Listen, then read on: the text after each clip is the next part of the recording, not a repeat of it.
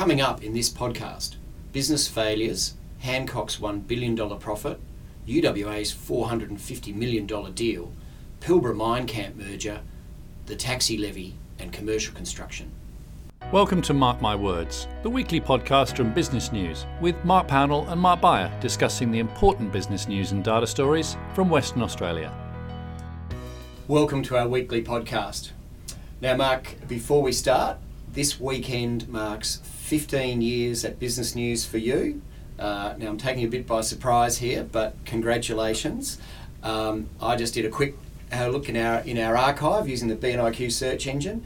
4,202 stories as we speak right now. No doubt there'll be a little bit more uh, very soon. Uh, and I went back to that moment in November 2002 when you started, and uh, you obviously did a banking feature. First up was uh, was where you hit, and you did a story, an analysis of Clough, which was then a listed company, uh, which you said acted more like a family business, which in fact it had evolved from. So I thought that was kind of fascinating. And to be fair, obviously, you've got some articles before that time because you were a bit of a contributor to us writing sort of personal investment stuff. But, but 15 years ago, well, well to the day, was when you started. So congratulations. Well, thank you very much. And well, look, that's quite telling because you know, before I joined, my background was as a banking journalist. Uh, but you know, 15 years writing about business in Perth. Not much banking these days. A lot more mining and resources and lots of other things. Yeah, absolutely. It's been a good journey. It's been fun. Thanks very much for raising that. and one of those banking stories was about how they were going to deal with the housing downturn. You know, so it's kind of fascinating. It was all that post uh, post the tech wreck, post uh, 9/11. It was kind of a difficult period, if you remember. And it's it's uh, you just think about two or three years later, the landscape had changed so much. Anyway, enough of the reminiscing. Let's focus on what's happening now. Now, last week we saw the failure of Go Marine Group in the oil and gas sector. This week we have a couple of other notable administrations. Yeah, and look, this might be a bit of a glum way to kick off, but I think it's instructive to look at some of these business failures and see what we can learn from them. Uh, Go Marine Group, as you mentioned, oil and gas services, you know, that's a sector that's doing it really tough at the moment. Um, all of the big players have scaled right back on their um, exploration and development work. But two others, uh, the trustee, a very prominent um, restaurant on St George's Terrace, uh, run by Scott Taylor, who has a, a fantastic pedigree, um, has gone into administration. So it says something about how tough margins are, or how tight margins are, and you know, how precarious it can be operating in the hospitality business. Yeah, and that was at the high. They were at high end, weren't they? You know, it was a, it was a, a popular venue when people had a lot of money to spend. That's right. Yep, in one of those lovely heritage buildings there at Brookfield Place. Yeah. Uh, still, still trading, correct? It's still trading. trading under administration. Yes, yes. And, and, another group that is also still trading is Eastern Guruma. Now that's a, an indigenous contractor that we've written about many times because uh, to me they've been a standout success story. Uh, they're a privately owned group uh, operating primarily in the East Pilbara. Um, they work for Rio, uh, Fortescue Metals Group. they've partnered with the likes of NRW Holdings. Um, they've recently set up a joint venture with Carnegie Clean Energy. Uh, they've moved into a pastoral operation. Um, and you know, 15 years of success. They've done contracts worth hundreds of millions of dollars, uh, and yet they've been squeezed as well. Mm. Just at a time when there are a lot of indications of a pickup in activity in, in the iron ore industry in the Pilbara in particular. Yeah, right. So, yeah, but look, they're still trading. They're hopeful they can recapitalise and continue the business. Um, so let's hope that turns out to be the case. Yeah, right. Well, fascinating to watch. And they would be our biggest or amongst our biggest Indigenous corporations? Certainly amongst the biggest Indigenous uh, contractors. Yeah, well, fascinating. Now, just uh, probably remaining to an extent up in the Pilbara, Gina Rinehart's investment in Roy Hill is starting to pay off. Yep. Hancock Prospecting, uh, private business, has reported a whopping profit, $1.1 billion. Mm. Um, so, quite spectacular. Um, two main drivers behind that. Um, Hancock owns 70% of the Roy Hill mine, and that's cranking up towards full full scale production. And it's had a quite a long-standing 50% stake in the Hope Downs mines, which are operated by Rio Tinto. And look, the big swing factor is the iron ore price, and the iron ore price was pretty good last year, hence the big increase in profit. Interesting though, uh, Hancock Prospecting, the company, actually made a bigger profit back in 2011, which is quite sort of in telling as to how high iron ore prices Mhm. were back then. Yeah. Uh, that was the crazy days. Um, the other part that came out of it, they disclosed that there's um, hundreds of millions of dollars in dividend money that's actually been put aside and is unpaid at the moment, pending the dispute between Gina Rinehart and some of her children. So a lot of money sort of swirling around there, Yeah. uh, depending on court cases and so on. But yeah, look, overall, obviously a great success story. Um, and a business that's doing very well and reflected in performance of some of the other listed companies like Fortescue Metals and of course the big guys Rio and BHP. Yeah, no, brilliant. And look, it just shows that that's how how fickle you know something like commodities can be. Because I remember just on the cusp of that, the last year or so, as they were developing that Roy Hill mine, there was all sorts of doom and gloom and people saying they'll never make any money and they're going to enter at the wrong time and they're going, you know, there's a, there's a flood of supply and prices are going to crash. So, you know, they kind of they did hit really when the when the prices were right down, but they've come back to a level that obviously is a, a much healthier level of profit in it. Um, now, UWA has announced a massive commercial deal with a global technology player. Yeah, so Friday morning um, they had an announcement with Siemens. Uh, it's a $447 million software grant. So through this partnership, they'll be Siemens will be supplying industrial software, which UWA will be able to use across a range of areas. Um, so they're very excited by this. You know, it's access to really sort of cutting edge software, which they think will apply across you know, energy, engineering, shipbuilding. So they'll be training up people for a whole range of industries. Uh, Professor Eric May from UWA's Centre for Energy, um, he'll be playing a lead role in doing a lot of this. And one of the interesting things they're doing, they're developing what they're calling an LNG futures facility. So they're creating a virtual twin of a physical LNG plant.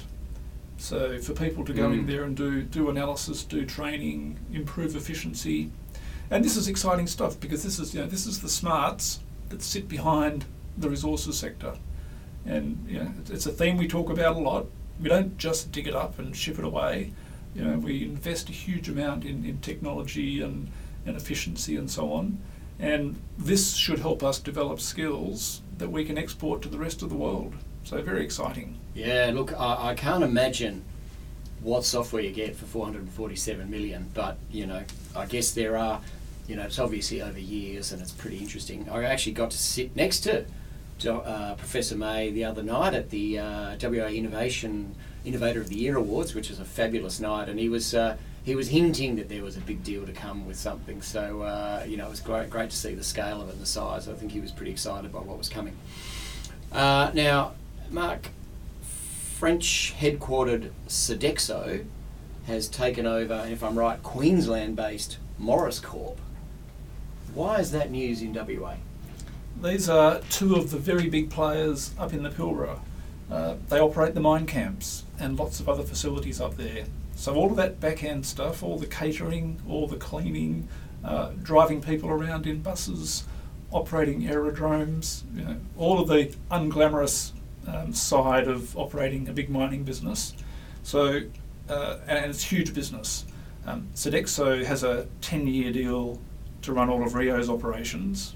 That's worth 2.5 billion dollars.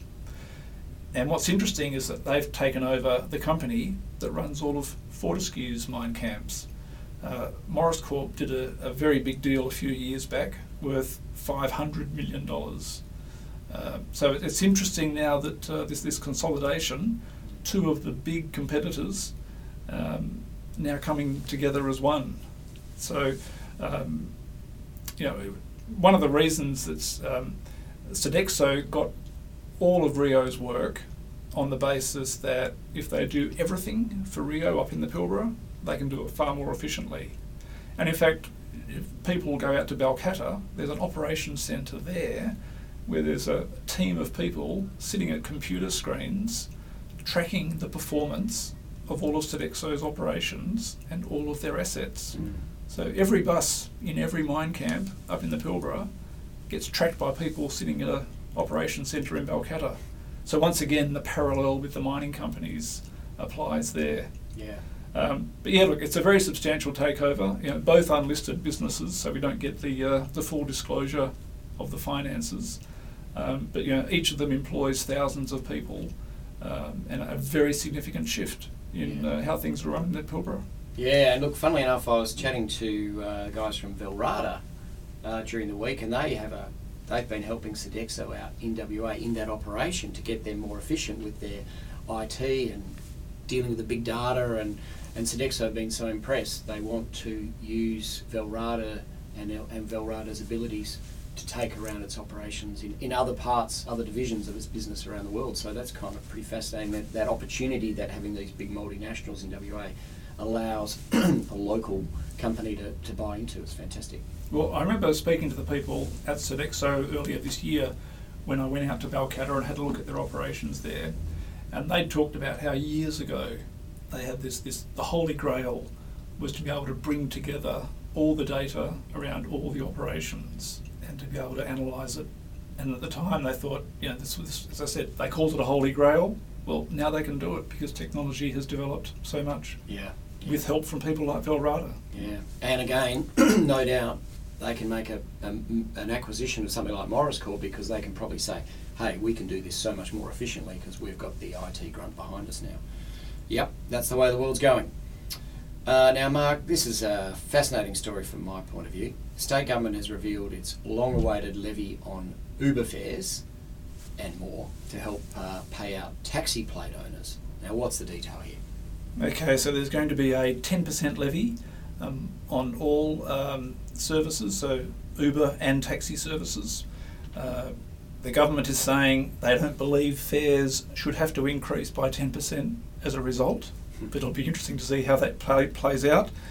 And the proceeds will be used to compensate um, owners of taxi plates up to $100,000. And you know you can come at this from two ways. It's a it's a significant payout to the owners of those plates, but a lot of them paid something like three hundred thousand to buy them in the first place. Yeah. So they won't be happy either. No, look, I look. There's just so many bad things about this, and I, and I actually don't blame the current state government for this.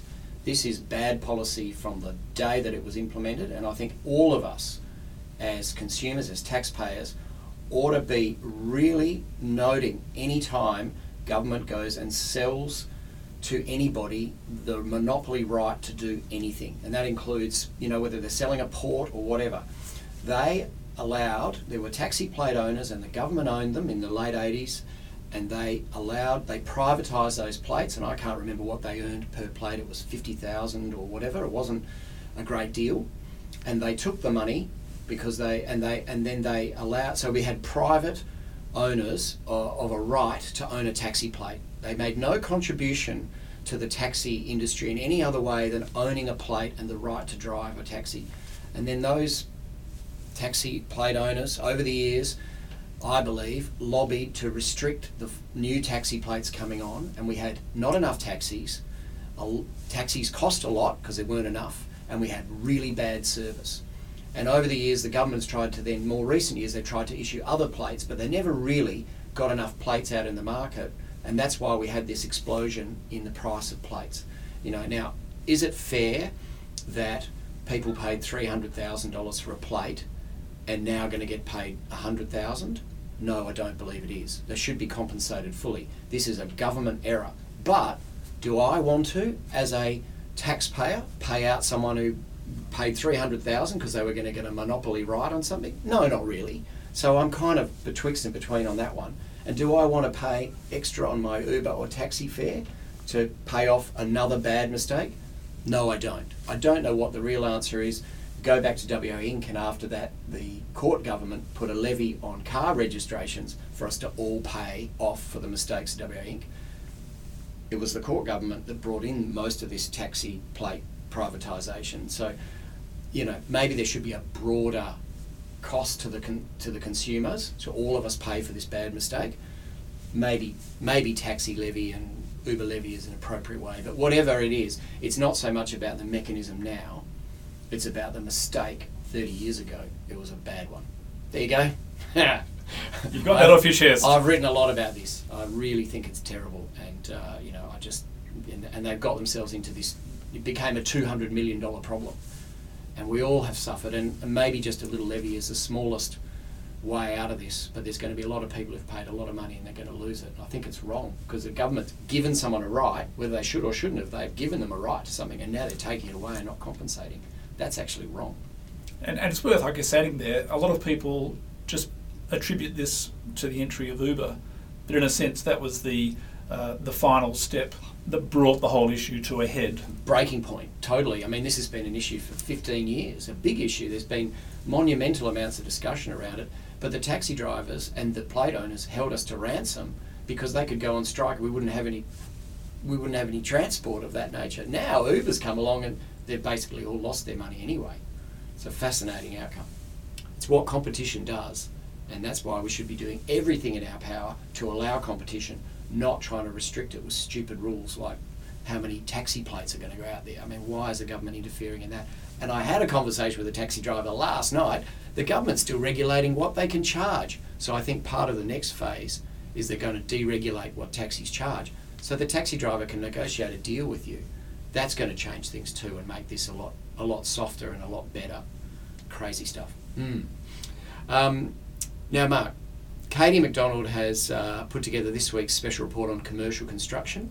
Can you give us a summary? Okay. Not quite as exciting as the taxi industry. No, well, not for me anyway.